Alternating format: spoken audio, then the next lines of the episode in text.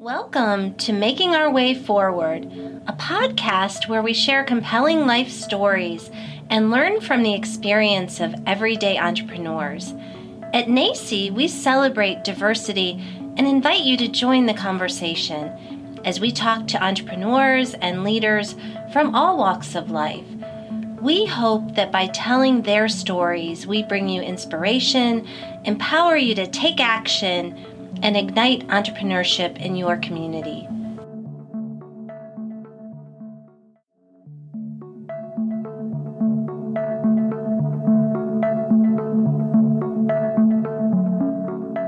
Hello, everyone. I'm Rebecca Corbin, President and CEO of NACCE, and your host for today's episode of Making Our Way Forward. With me in the studio is Dr. Monica Curry, who has been called a gentle disruptor in the work that she does coaching people and groups uh, to excellence. The reason I've asked her here today is I've known Monica for almost a decade um, through our work together at Wilmington University, where we both earned our doctorates.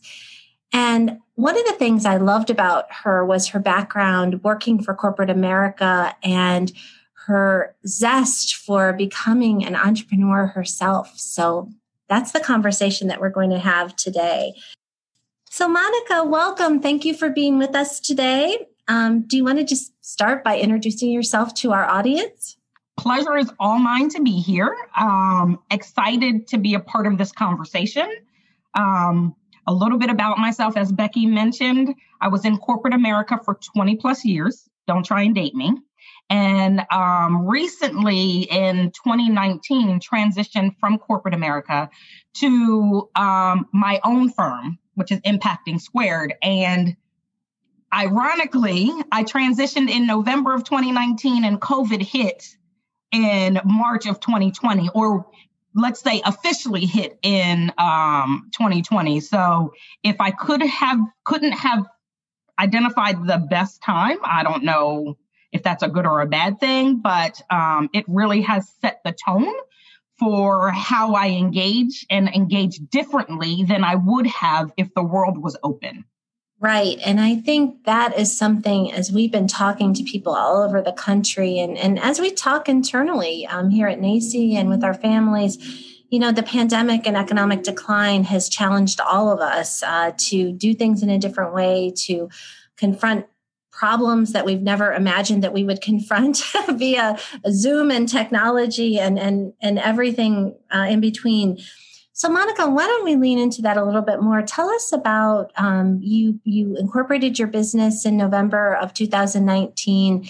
Um, tell us a little bit about um, what got you to thinking that you wanted to be a, a, a business owner and, and really um, take your skills, but develop a, a new offering around it. Sure, sure. So, ironically, I actually um, incorporated right after graduation. So that was like 2014, 2015.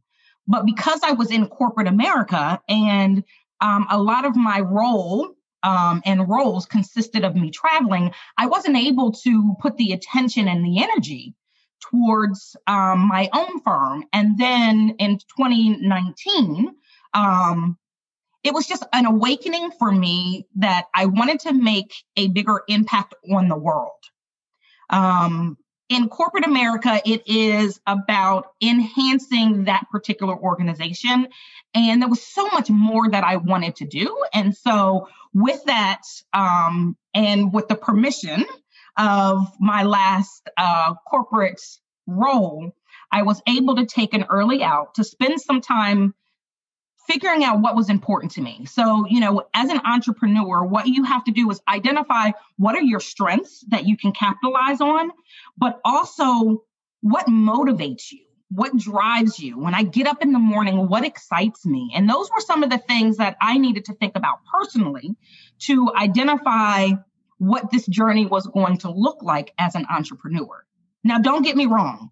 It was and has still been, still is, it's scary you know, it it took a level of courage because to be able to move from a steady, concrete role income to an entrepreneur where nothing is guaranteed. And especially when COVID hit, it was even more um, ambiguous about what I was going to do and how I was going to do it as an entrepreneur.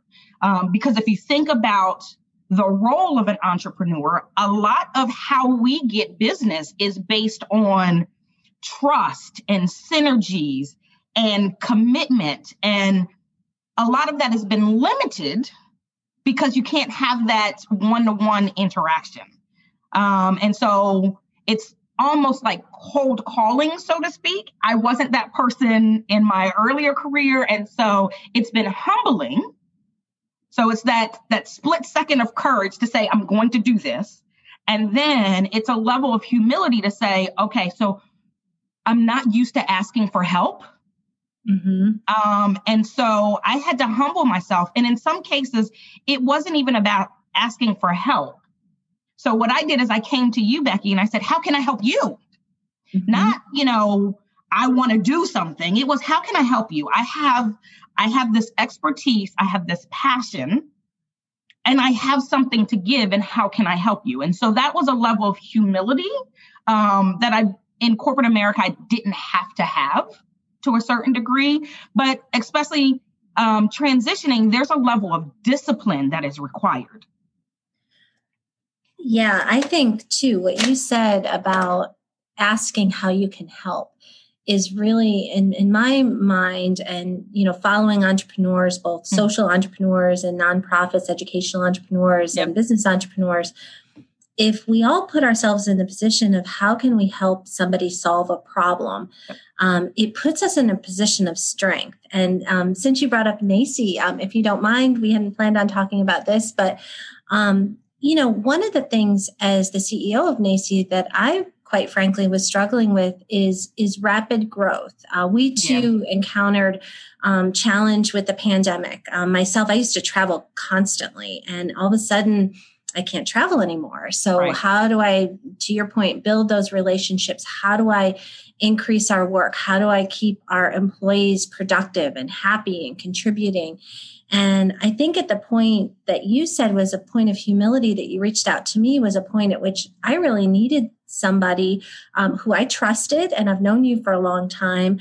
Um, and I've seen the way that you can sort of transition between a very corporate environment and being just a, a real person who sort of leans into you know family and you know struggle and and all of those things that we spent all those years talking about. And one of the things that has been really interesting for me is the journey that we have embarked upon with you um, on organizational effectiveness coaching as a team. Now, full disclosure, since I know you, I'm not part of the team that you're coaching. So you're coaching our vice president and our directors and, and kind of really pushing them through. And as they tell me about the assignments you give them, I kind of chuckle because I think some of the stuff you probably got from our doctoral program, but it's sort of blended in with all of your expertise in, in corporate America. So um, I want to thank you for that. And we're we're not through the journey. We're just sort of the right. first leg of the journey. So there's we should have another conversation about where that leads us.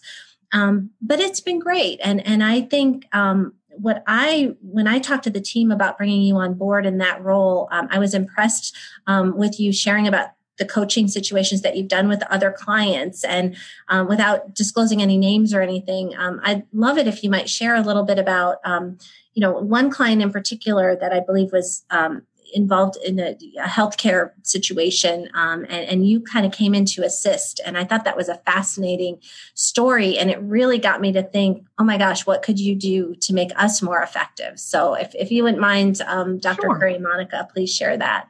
Absolutely. And so, kind of going back to not only are we in this distress from the pandemic, but there's also um, another pandemic that the world is facing, and that's the racial pandemic. And mm-hmm. how do we talk about things and all that's happening in the world?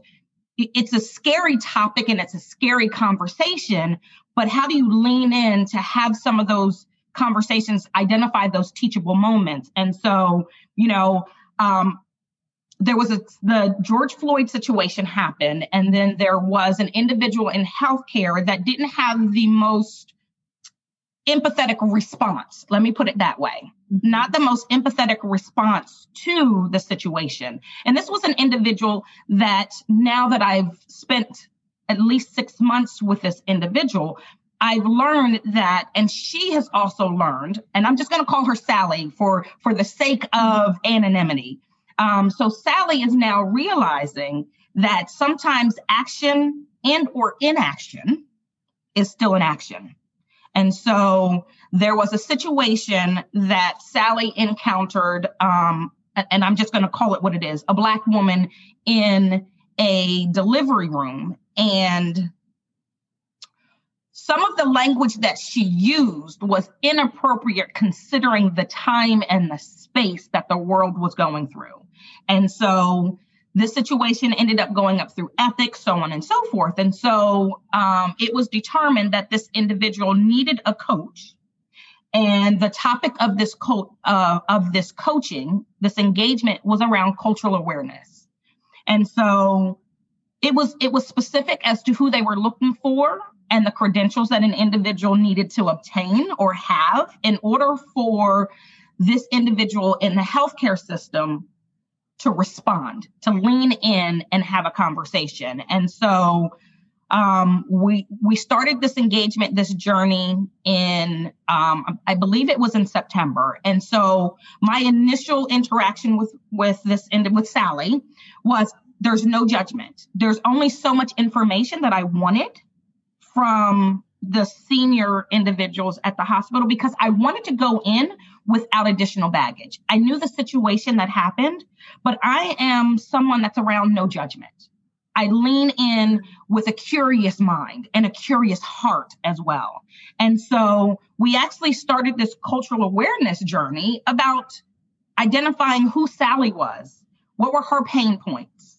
You know, what does she understand about herself? Because we tend to act our worst when we're stressed. And so we needed mm-hmm. to, I needed her to identify, you know, where were those pain points? And then we began to transition into having some other conversations. And so Sally let me know that she attended a webinar where it talked about the numbers of people of color that were apprehensive about going to doctors because they didn't feel like they were seen or heard. And so she says, Monica, if I hadn't seen those numbers, I would never believe it. And so, you know, it's those, as a coach, it's asking those self reflective questions. I said, so now just think about the number of patients that come in your office that are Black or Brown and do they ask questions? Do they ask more questions than your other patients? Do their husbands or spouses ask more questions? And this gives you an understanding of why. And so we've had conversations around um, privilege. We've had conversations around allyship. We've had conversations around, you know, what it has taken for us to get to where we are as women um, so we've had immense conversations, really deep and rich conversations.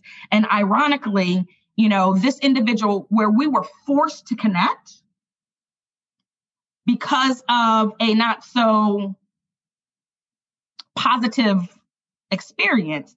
But now she's just like, Monica, what am I going to do after our six months is up?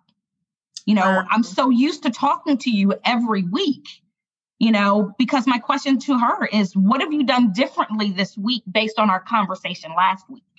Um, and so, again, it was a forced relationship, but it has blossomed into something bigger and grander than either one of us would have expected. Well, and think of the time that we're in. I mean, yeah. with the polarization of people and and some of the you know things that our country has gone through that right. people are trying to think about healing um, i think about it in the perspective of NACCE of what our strength is is really scaling and i, I wonder if the work that you're doing um, you know in terms of thinking about healing racial divides which is you know something that has been brought to the fore with the murder of george floyd and right. others sadly but I, I think about too you as a leader being able to have the kind of emotional intelligence and the discipline because you are you you are a woman of color you know you're you're very educated you're very beautiful but you still suffer you know some of the legacy of, of that hurt. And and i think about my own self and some difficult conversations because people don't know. I mean, they know that about you when they meet you, but they don't know about some things that happen with other people that might touch a nerve. And right. so tell us a little bit about how as as a person, not as an educated, you know, sort of refined person, but as a human being, like how, how do you deal with that when you have a client that has said very, you know, inappropriate things for lack of you know understanding like how do you how do you cope with that as as a as a leader yourself? Do you just sort of separate the two or?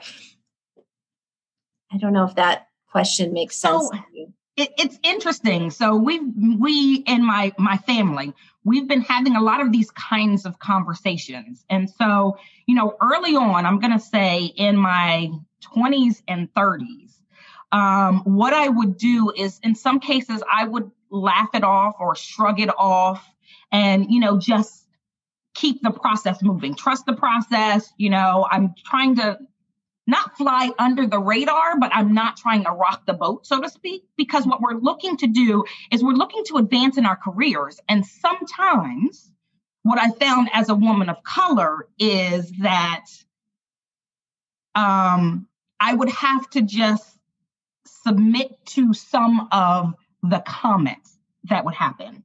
Um, and then when I hit 40 something um, and had the credentials of the doctorate's degree, it was it was an awakening.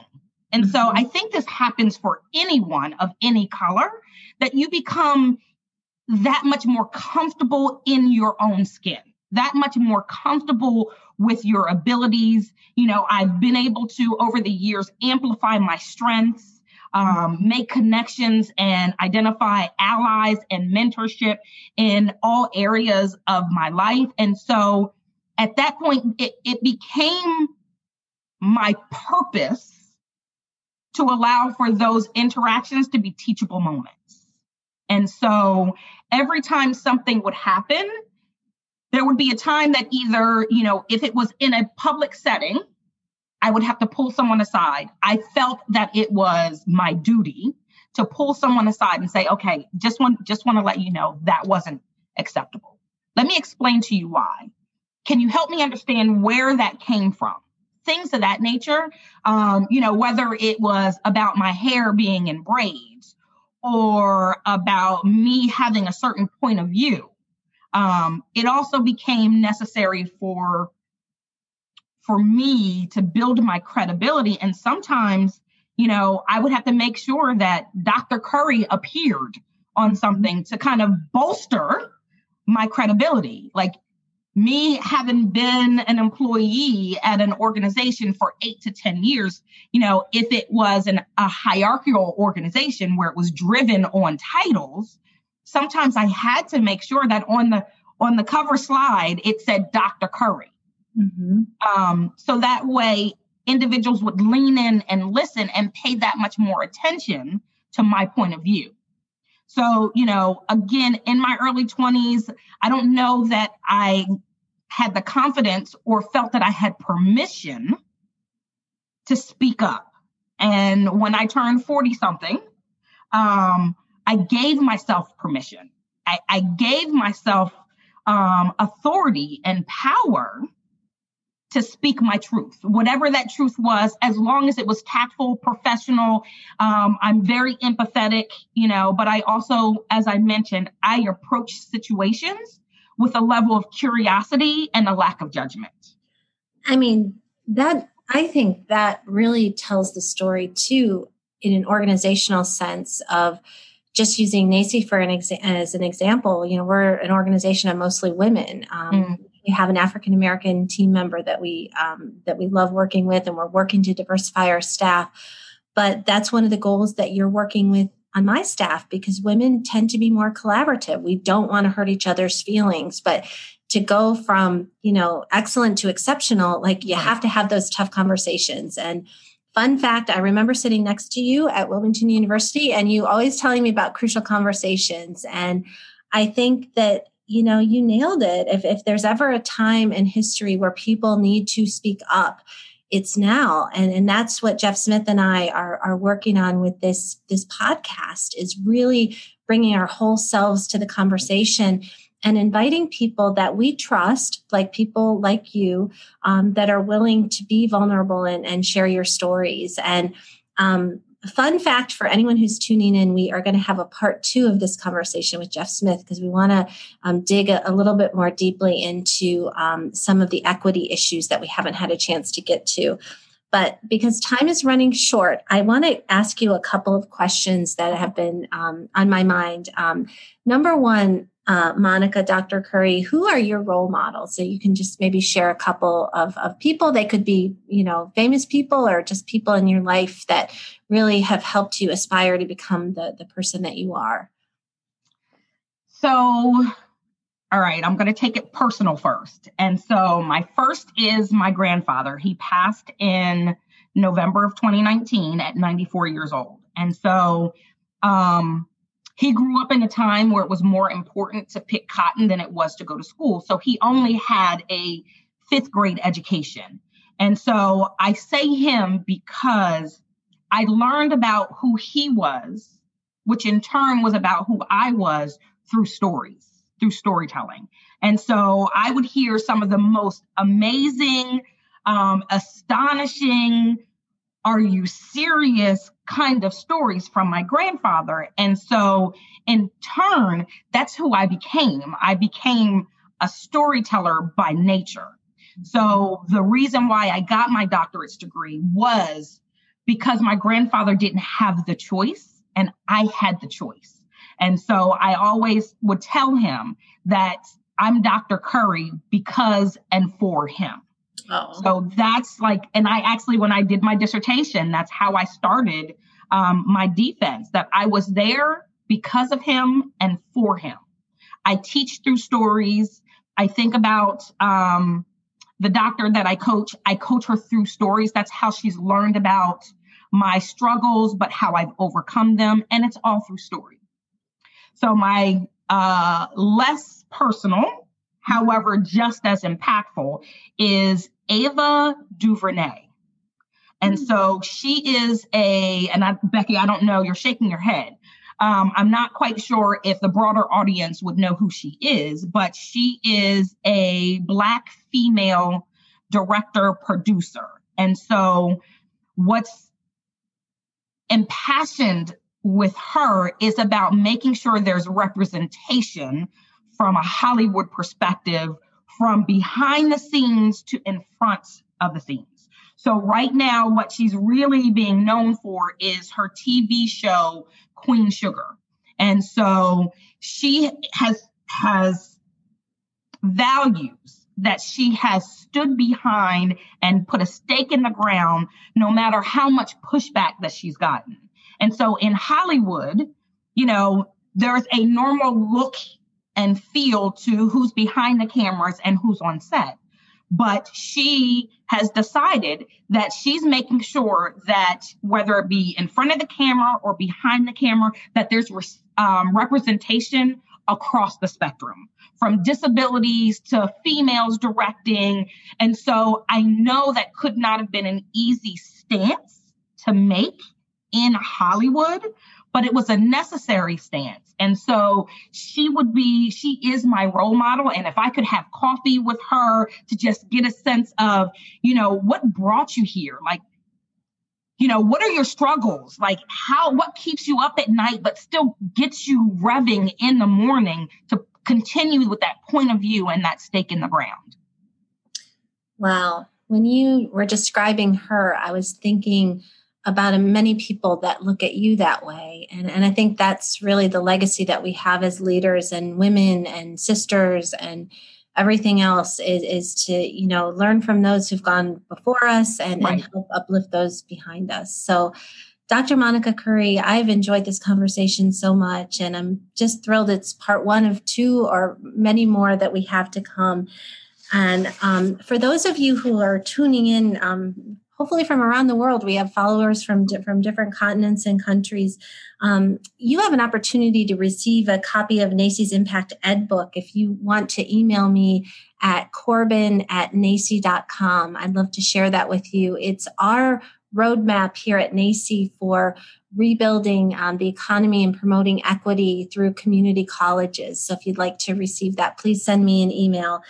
And we're going to continue the, our conversations every other Wednesday. So we appreciate you tuning in and, and, tuning into our world. And if you have a story that you would like to share, I'd encourage you to get on our website at www.nacce.com and share with us what you might like to speak about. So thank you, everyone. I hope you have a wonderful day. Thank you. It was a pleasure. And thanks for the inclusion. Thank you so much for joining us. We hope that listening to this podcast will help you to explore the many ways we might define entrepreneurship. Join us every other Wednesday for more episodes as we celebrate opportunity, learn from one another, and grow together.